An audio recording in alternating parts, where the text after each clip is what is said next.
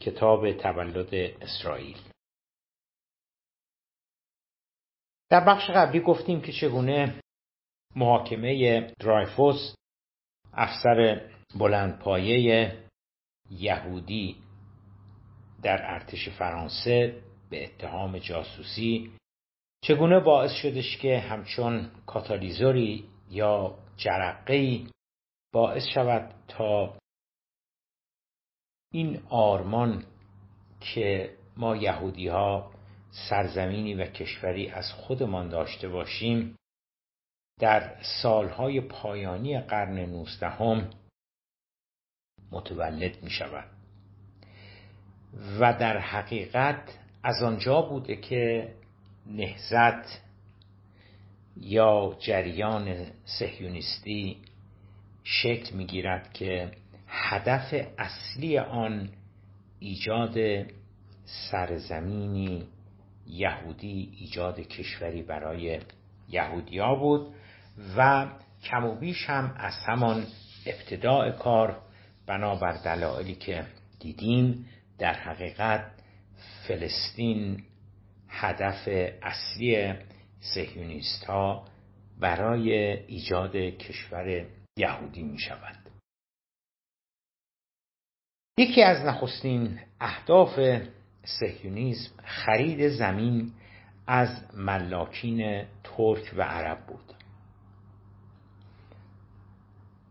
ارباب ها یا ملاکین بزرگ که متوجه تقاضا شده بودند قیمت به مراتب بیشتری برای زمینهایشان می‌خواستند. و سهیونیستا که به تدریج سازماندهی تشکیلات و منابع مالی بیشتری پیدا می‌کردند به هر حال زمینها را خریداری می‌کردند. اگرچه هدف نهایی سهیونیزم ایجاد سرزمینی مستقل در فلسطین برای یهودی ها بود اما در کوتاه مدت مناطقی که توسط یهودی ها خریداری شده بود به سرعت در حال آباد شدن بودند. یهودی ها با خود تلاش طاقت فرسا تکنولوژی مدرن صنعت سرمایه مدیریت و دانش برای فلسطین عقب مانده یا توسعه نیافته به همراه آورده بودند.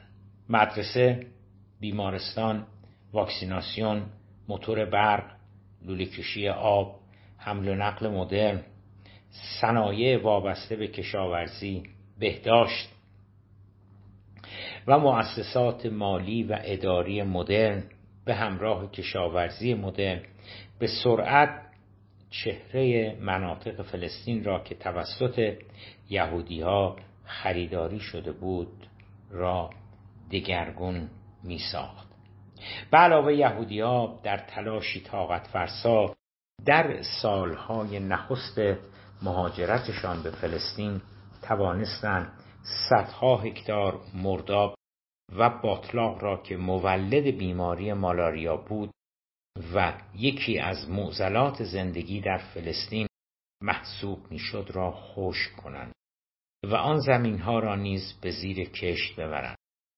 آن پیشرفت ها به طبع بر روی سطح زندگی فلسطینی ها هم تأثیر گذارده بود.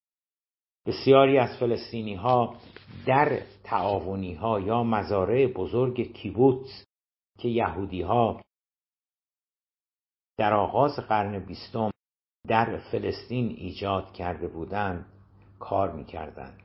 از زمان تشکیل نخستین کنگره سهیونیزم در بال سوئیس در سال 1897 تا شروع جنگ جهانی اول در سال 1914 سهیونیست موفق شده بودند تا نزدیک به هفتاد هزار یهودی را که عمدتا ساکنین شرق اروپا بودند را به فلسطین بیاورند.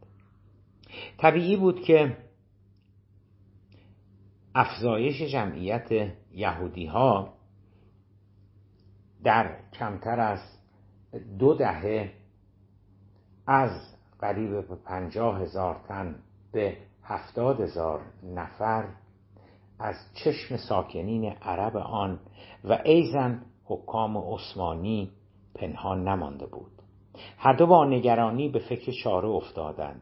اما واکنش یهودی ها به هر دوی آنان یعنی هم به عرب هم به حکام عثمانی آن بود که جای نگرانی نیست. پاسخ سهیونیست ها به مقامات عثمانی آن بود که یهودی ها رعایای وفادار و قابل اطمینانی برای سلطان عثمانی خواهند بود. آنان با خود پیشرفت و ترقی سرمایه گذاری رشد و توسعه اقتصادی تکنولوژی دانش برتر و تمدن پیشرفته اروپایی ها و ثروت را به فلسطین آوردند. به طب پیشرفت فلسطین به عنوان بخشی از امپراتوری عثمانی باعث پیشرفت کل آن امپراتوری می‌شد و پاسخ آنان به عرب حتی از پاسخشان به عثمانی ها هم امیدوارانه تر بود. پاسخشان این بود که عرب نمی بایستی از مهاجرت یهودی ها مطلقا حراسی به دل راه دهند چرا که یهودی ها از سوی هیچ قدرت اروپایی حمایت نمی شدند و خود نیز ماهیتا جنگ طلب و به دنبال خشونت نبودند. آنان از بد حادثه و به واسطه ظلم و بدرفتاری میزبانان اروپاییشان به فلسطین پناه آورده بودند. جای هیچ کس را تنگ نکرده بودند و تهدیدی هم علیه اعراب نبودند. به علاوه با خود پیشرفت و ترقی فلسطین را هم به همراه آورده بودند. اصلاحات و اقدامات آنها باعث تغییر وضعیت اقتصادی فلسطین شده بود و در نتیجه باعث شده بود که بهای زمین در فلسطین بالا برود. به علاوه شماری از عرب حالا برای کیبوتس ها هم کار می‌کردند. عرب البته پیشرفت و توسعه ای را که با آمدن یهودیان شروع شده بود را می‌دیدند. رفتن صدها هکتار از زمینهای بایر به زیر کشت ایجاد صنایع کشاورزی مبارزه با مالاریا و خشک کردن باطلاقها و بسیاری تحولات مطلوب دیگر را می‌دیدند. اما و در این حال به تدریج نگرانی هایی هم از رشد فزاینده جمعیت یهودیا و آمدن مهاجرین جدید از اروپا پیدا می کردن. هم مقامات عثمانی و هم اعراب نهایتا در صدد جلوگیری از افزایش بیشتر مهاجرین برآمدند اما موفق نشدند ماشین حکومتی و اداری امپراتوری عثمانی بسیار فاسدتر از آن بود که بتواند در برابر پرداخت رشوه های کلان از سوی یهودی ها مقاومت نماید. یهودیا عملا از ارشدترین تا پایینترین مقامات ترک را با رشوه خریده بودند. از معمورین گمرک و مرزبانان تا پلیس تا فرماندار و هر بخش دیگری از ماشین حکومتی که با مسئله مهاجرت یهودیا از اروپا به فلسطین و خریداری و امور ثبت قانونی زمین توسط یهودیا سر و کار پیدا می کرد با پرداخت رشوه به نفع خواسته مهاجرین به جلو می رفت اگرچه مقامات عثمانی ورود یهودی ها را بسیار محدود کرده بودند. اما همانطور که گفتیم فساد عمیق ماشین اداری ترک در عمل جلوی ورود یهودی ها را نتوانسته بود بگیرد. در مورد اعراب حتی نیازی به پرداخت رشوه هم نبود چون اساسا قدرتی نداشتند و کاری نبودند. بسیاری از کشاورزان بیزمین و فقیر فلسطینی وضع زندگیشان در نتیجه آمدن یهودیا از غذای روزگار بسیار بهبود یافته بود. ملاکین عرب هم که اساسا در بیرون از فلسطین زندگی می‌کردند و تنها مسئله مهم برای آنان قیمتی بود که یهودی ها حاضر بودند برای زمینهایشان بپردازند. کم و بیش همه چیز هم آنگونه که اشاق سهیون و سایر نظریه پردازان بازگشت به فلسطین همچون موزس هس پیتر اسمولنسکین خاخام سمیول موهیلور یهودا پینسکر و بالاخره خود هرتزل پیشمینی کرده بودند داشت به جلو می‌رفت. موزس هس سوسیالیست چپگرا در سال 1862 فکر بازگشت یهودی ها به فلسطین را در قالب ایجاد یک جامعه اشتراکی بزرگ بر پایه مساوات، برابری و برادری مطرح کرده بود. مهاجرین یهودی به فلسطین در قالب کیبوتس ها یا مزارع بزرگ تعاونی عملا جامعه اشتراکی برابر را تحقق بخشیده بودند. اسمولنسکین که از یهودی های انقلابی روسیه بود و در فرار از آن کشور به اتریش پناه آورده بود. در نوشته تحت عنوان مردمی جاودانه در سال 1880 استدلال کرده بود که رمز بقای 4000 ساله یهودی ها در زبان عبری تعلیم و تربیت و فرهنگ آنان نهفته است. او پیش بینی کرده بود که فلسطین یک بار دیگر مجددا موتن یهودی ها خواهد شد. چون ملتی که چهار هزار سال دوام داشته و علا رقم سرکوب ها توانسته آن همه متفکر و اندیشمند پرورش دهد یقینا سزاوار سرزمینی از آن خود می باشد سهیونیستا عملا در صدد تحقق آن پیشبینی ها برآمده بودند. اگر حس و اسمولنسکین نظریه پرداز متفکر و روشنفکر بودند. خاخام موهیلور عملگرا بود. او همچون هرتزل می به دنبال مهاجرت یهودی ها از اروپا به فلسطین.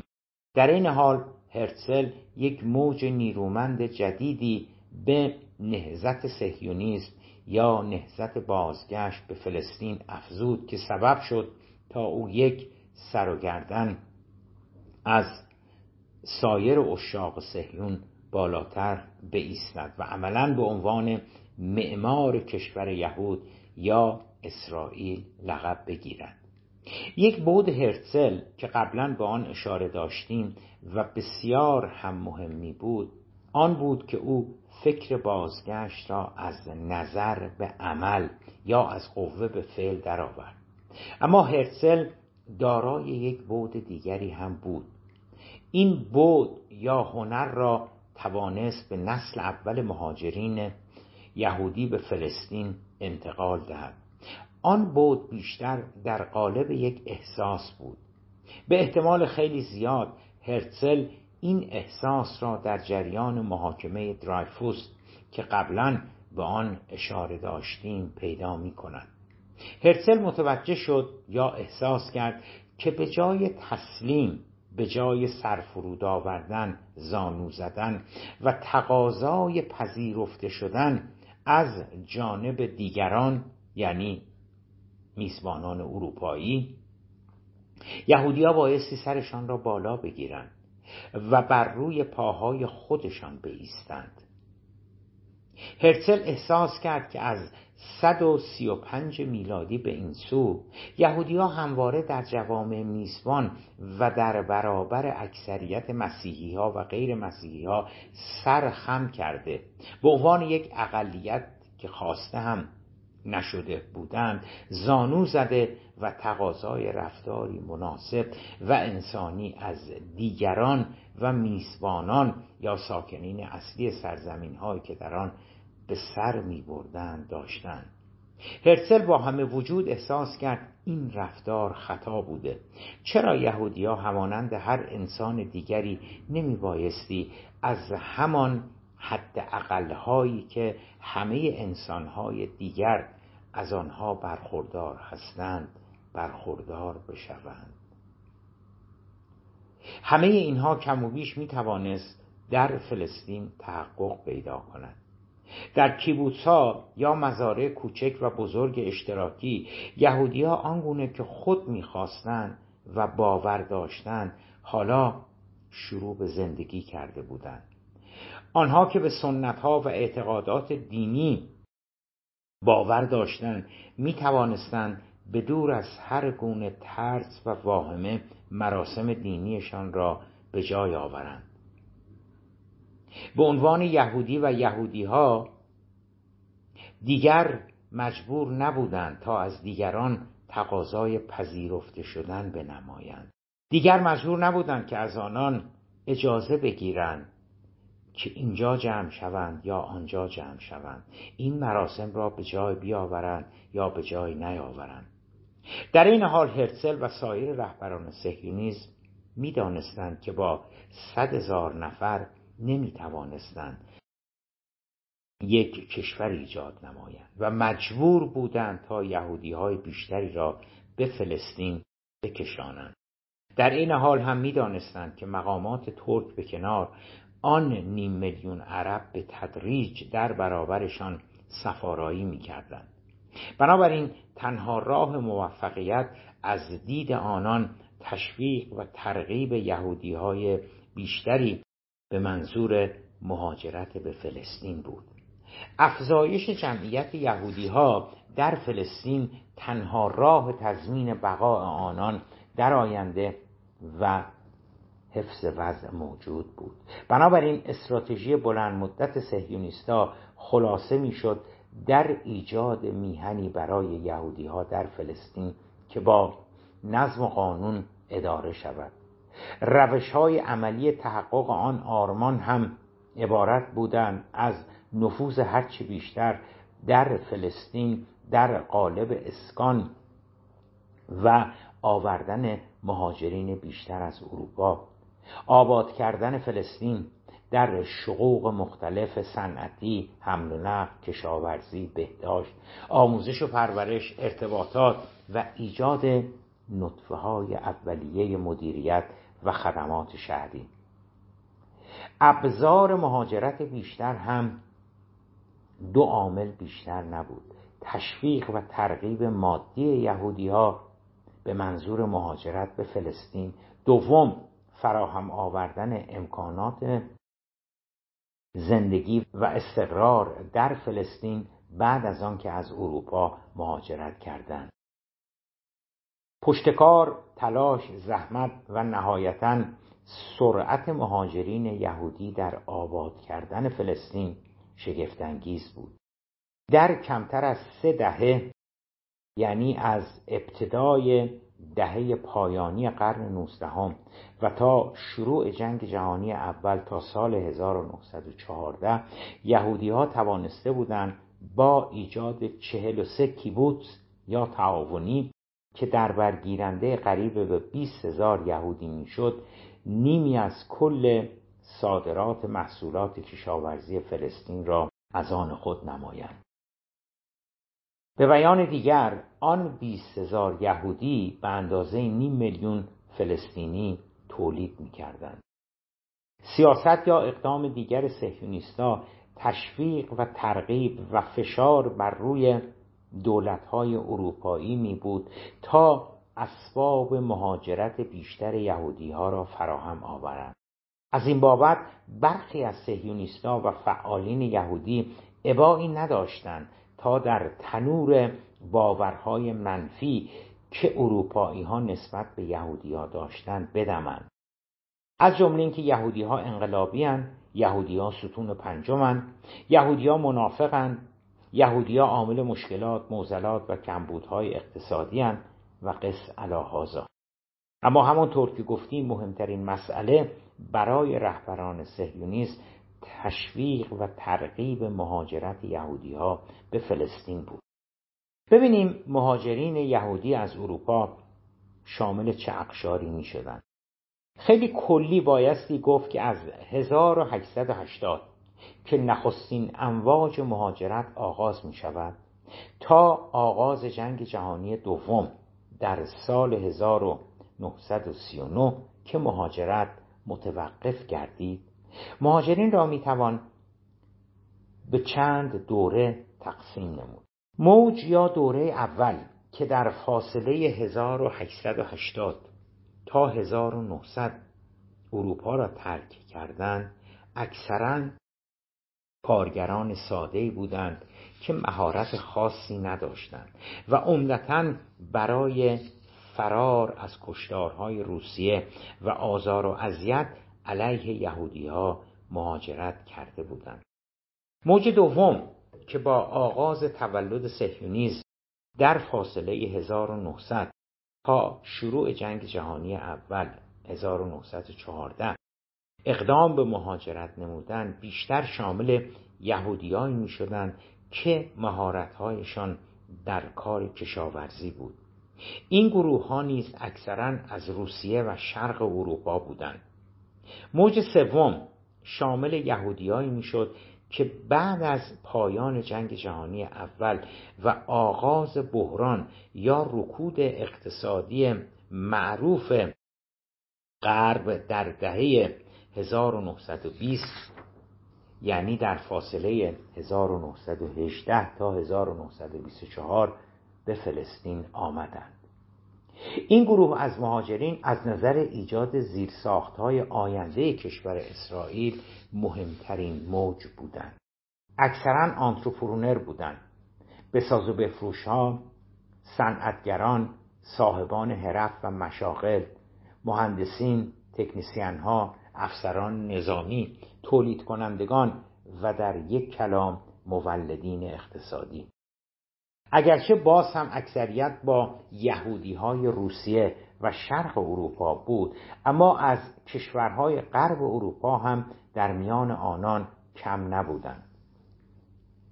موج چهارم که مصادف می شود با به قدرت رسیدن نازی ها در آلمان، ایتالیا و کشورهای دیگر در فاصله 1924 الی 1939 بیشتر شامل روشنفکران تحصیل کرده های دانشگاهی نویسندگان فرهیختگان هنرمندان مدیران ارشد اداری و مالی اساتید دانشگاه و این دست اقشار و لایه های اجتماعی بودند که به واسطه ظهور فاشیزم در اروپا مجبور به مهاجرت و درستتر گفته باشیم مجبور به فرار از اروپا شده بودند. و بالاخره می‌رسیم به موج پنجم که بعد از پایان جنگ جهانی دوم و هولوکاست یعنی 1945 به بعد آمدند. و در برگیرنده تمامی اقشار و لایه های اجتماعی می شدند چرا که در جریان هولوکاست همه یهودی ها روانه کوره های آدمسوزی آلمانی ها شده بودند. از نظر کمی هم تعداد مهاجرین بین سه هزار تا شست و دو هزار مهاجر در سال در طی این چند دهه در نوسان بود.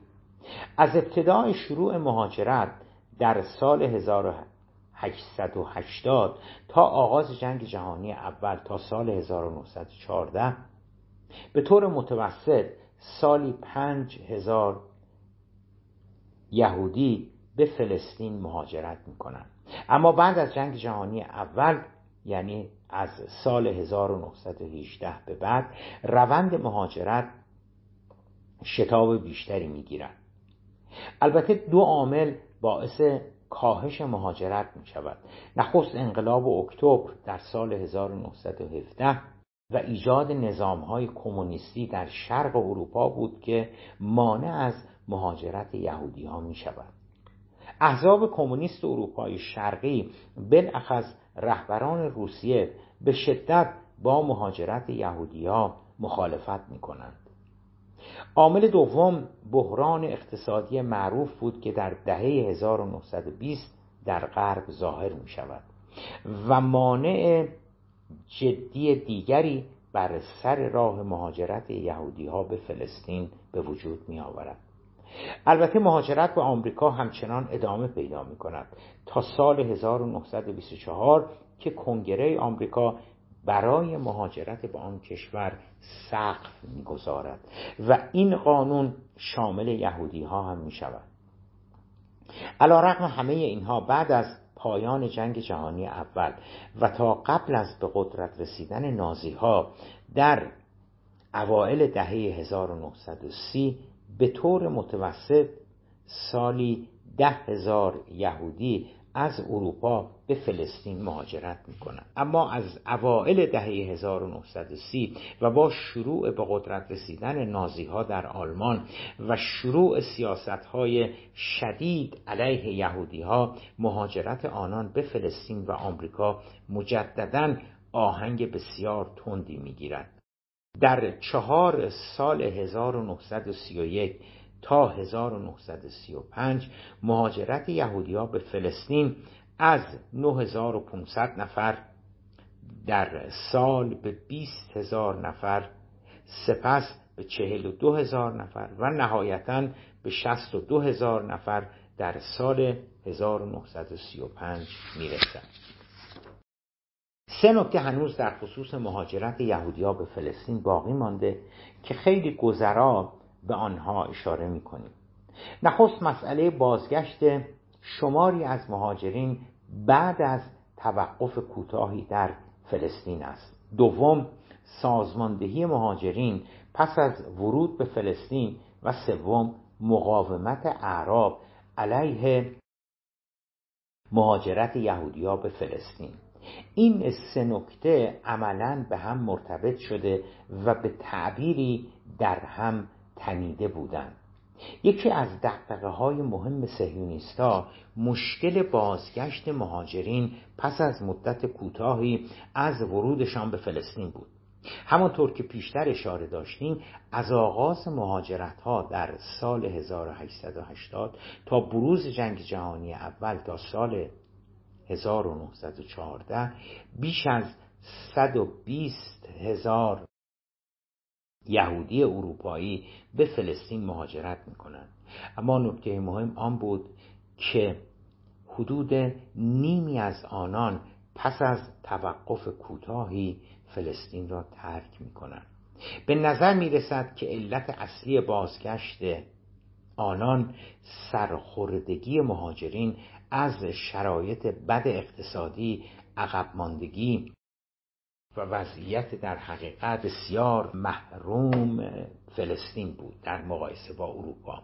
کسر قابل توجهی از بازگشتی ها به آمریکا می روند و در صد کمتری هم به کشورهای خودشان مجددا باز می گردند حاجت به گفتن نیست که سهیونیست ها نمی توانستند جلوی بازگشت ها را بگیرند. اما در خصوص سازماندهی مهاجرین سازماندهی مهاجرین در قالب کیبوتس ها یا تعاونی ها بود. همانطور که پیشتر اشاره داشتیم مهاجرین نوعا از نواحی شرق اروپا بالاخص از روسیه بودند.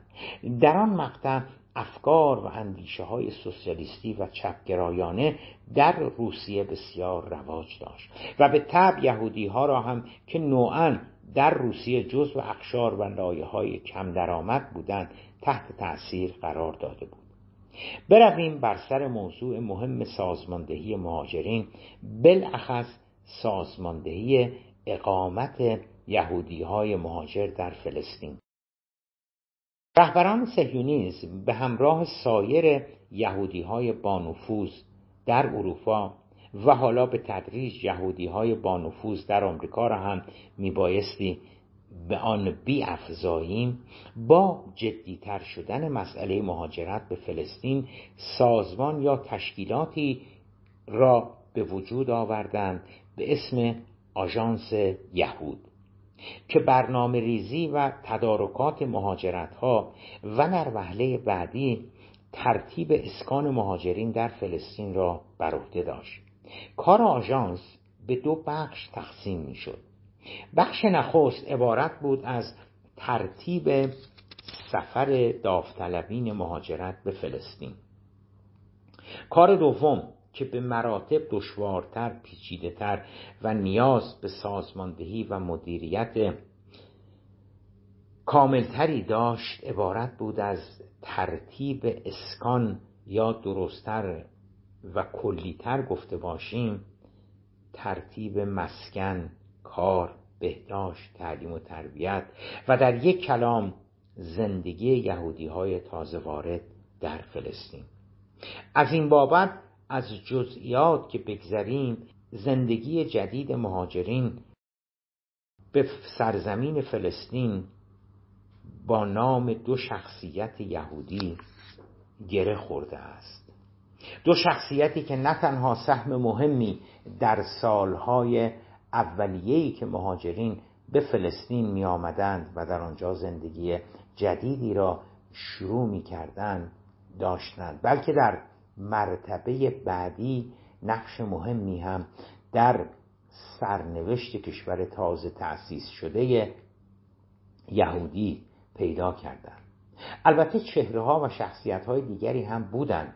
که در طی آن نیم قرن نقش زیادی در شکلگیری زندگی مهاجرین در فلسطین و در مرحله بعدی در سالهای مبارزه با انگلستان و اعراب بر عهده داشتند. ولی این دو شخصیت را به درستی می‌توان سمبل همه شخصیت ها و رهبران آن نیم قرن یعنی از زمان شروع مهاجرت ها تا در حقیقت شکلگیری کشور اسرائیل. این دو شخصیت عبارت بودند از دیوید بنگوریان متولد 1886 مرگ در سال 1973 و هایم وایزمن متولد 1874 مرگ در سال 1952 شاید سخنی به اقراق نرفته باشد اگر گفته شود که از میان همه چهره ها و رهبران یهودی و نهزت سهیونیزم از زمان پیدایش این نهزت در سالهای پایانی قرن نوزدهم تا تشکیل کشور اسرائیل در عواست قرن بیستم بعد از هرتزل این دو شخصیت از بیشترین سهم و نقش برخوردار می شوند. پیشینه اجتماعی آن دو از بسیاری جهات دارای مشترکات فراوانی بود. هر دو از یهودی های شرق اروپا بودند. هر دو ناسیونالیست و اعتقاد راسخی به تشکیل یک کشور یهودی آن هم در فلسطین داشتند. و یا به تعبیر درستتر بهترین مکان را برای تحقق آرزو و آرمان تأسیس یک کشور یهودی در فلسطین می‌دیدند. هر دو سکولار و غیر مذهبی بودند. هر دو معتقد بودند که برای تحقق آن آرمان نیاز به پشتیبانی همه یهودی ها دارند.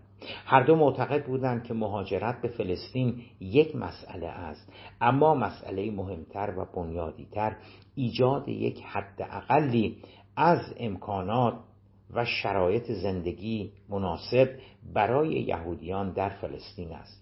هر دو معتقد بودند که برای تحقق آن آرمان یهودیا نیاز به فداکاری و از خودگذشتگی زیادی دارند و بالاخره هر دو معتقد بودند که برای تحقق آرمان ایجاد کشور یهود یهودی ها می بایستی راه طولانی و دشواری را طی کنند. اگر اینها را مشترکات آن دو رهبر بدانیم آنها دارای تفاوتها و اختلاف نظرهای بسیاری هم در این حال بودند. این تفاوتها بعضا ناشی از ذات شخصیتی آنان بود و بعضا هم ریشه در نحوه آموزش و بزرگ شدن در محیطهای اجتماعی کاملا متفاوتی داشت که آن دو رهبر در آن رشد یافته و به بلوغ سیاسی و اجتماعی رسیده بودند. اما جالب است که علا رقم همه آن تفاوتها همچون پدر و مادری که به خاطر سعادت فرزندانشان از یکدیگر جدا نشده و یکدیگر را تحمل می‌کنند بنگوریان و وایزمن نیز به خاطر آینده فرزند مشترکی به نام کشور یهود بیش از نیم قرن یکدیگر را تحمل کردند تا فرزندشان یعنی اسرائیل تولد یابند. بنگوریان در سال 1906 در حالی که جوانی 20 ساله بود از لهستان به فلسطین مهاجرت می کند همانند بسیاری از یهودی های دیگر شرق اروپا بنگوریان هم متأثر از آرای چپگرایانه با گرایشات پررنگ سوسیالیستی بود. پدر بنگوریان از نخستین یهودی هایی بود که به سهیونیزم می پیوندد و در نخستین کنگره آن شرکت می کند برخلاف یهودی های مذهبی که نجات و رستگاری را در دست خدای نادیده می جستند بنگوریان جوان همانند خیلی از جوانان دیگر طرفدار سهیونیزم نجات و رستگاری یهودی ها را در ایجاد یک کشور برای یهودی ها. سرزمینی که اگر در فلسطین ایجاد می‌شد ایدئال می بود بنگوریان از همان بعد به ورودش به فلسطین به تشکیلات اتحادیه های کارگری وابسته به سهیونیزم به نام هیستاتروت می پیوندد و به سرعت بدل به یکی از رهبران اصلی آن تشکیلات و نهایتا نخستین نخست وزیر کشور اسرائیل بعد از تشکیل آن در سال 1948 یا 1327 می شود اما وایزمن شخصیتی تحصیل کرده و دانشگاهی داشت. او هم همچون بنگوریان از یهودی های شرق اروپا بود. اما در خانواده مرفه به دنیا آمده و خانوادهش او را برای تحصیلات به سوئیس میفرستند. او در سوئیس رشته شیمی خوانده و از غذای روزگار شیمیدان برجسته می شود هلوهوش 1905 به عنوان استاد دانشگاه منچستر به انگلستان می رود موفقیت علمی وی به عنوان یک دانشمند شیمی همچنان ادامه می‌یابد و او در پروژه های تحقیقاتی که بعضا جنبه نظامی و تسلیحاتی هم داشتند وارد می شود. از اینجا به بعد است که او به تدریج با برخی از مسئولین و رهبران سیاسی انگلستان که یهودی بودند آشنا می شود از جمله شخصیت های مهمی که او با آنها آشنا می شود آرتور بلفور بود که بعدها وزیر خارجه انگلستان می شود دوستی و ارتباط وایزمن با لورد آرتور بلفور وزیر خارجه انگلستان از جمله عوامل مؤثر در صدور بیانیه معروف بلفور در 1917 می شود. از همان ابتدای شکلگیری تشکیلات مدیریتی مهاجرین یهودی در فلسطین نوع تقسیم کار میان بنگوریان و وایسمن به وجود می آید. وایزمن همانطور که گفتیم شخصیتی تحصیل کرده و اکادمیک داشت. او معتقد به پارلمان دموکراسی و اصول پارلمانتریزم و روش کار سیاسی بر مبنای مذاکره و دیپلماسی بود. برعکس او بنگوریان معتقد به سازماندهی اصول کار تشکیلاتی بسیج نیروها زدن گرفتن بستن و کار نظامی بود. وایزمن معتقد به تغییر و فشار از بالا دیپلماسی و چانهزنی بود در حالی که بنگوریان معتقد به فشار از پایین و تغییرات رادیکال بود.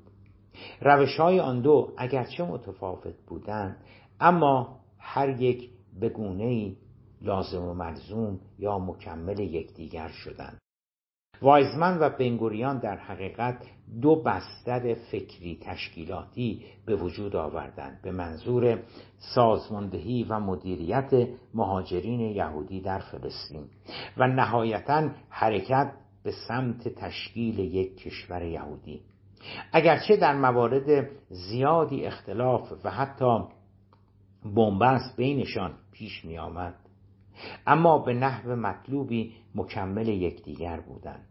در موارد بسیاری سبک و سیاق وایزمن بود که کار تشکیل کشور یهود در فلسطین را پیش می برد و در موارد دیگری پرگماتیزم عملگرایی و تشکیلاتی کار کردن بنگوریان بود که جواب می‌داد. بنگوریان و وایزمن بیش از آن که دو رقیب یا دو مخالف یکدیگر باشند در حقیقت نوعی تقسیم کار و نوعی پر کردن یکدیگر بودند. پیچیدگی پیشبرد نهزت سهیونیزم و هدف بزرگ ایجاد یک سرزمینی یهودی در فلسطین به هر دو جنبه نیاز داشت. وایزمن برای امور دیپلماسی و مذاکره با مقامات و رهبران کشورهای زینف و امور لابیگری میان رهبران سیاسی در انگلستان و سایر کشورهای مهم اروپا و بنگوریان برای ایجاد تشکیلات برنامه ریزی مقاومت سازماندهی و اجرا در عمل. بنابراین خیلی هم تصادفی نبود که سرانجام پس از نزدیک به نیم قرن تلاش پیگیر و همکاری با یکدیگر زمانی که اسرائیل تشکیل شد بنگوریان اولین نخست وزیر و وایزمن هم اولین رئیس جمهور آن شدند. البته در ساختار نظام سیاسی اسرائیل رئیس جمهور بیشتر یک سمت تشریفاتی است و قدرت در دست نخست وزیر است شرح تلاش ها و چگونگی برنامه ریزی و فعالیت های رهبران یهودی مهاجر در فلسطین از شروع مهاجرت تا تشکیل کشور اسرائیل موضوع فصل بعدی کار ما را تشکیل می دهند.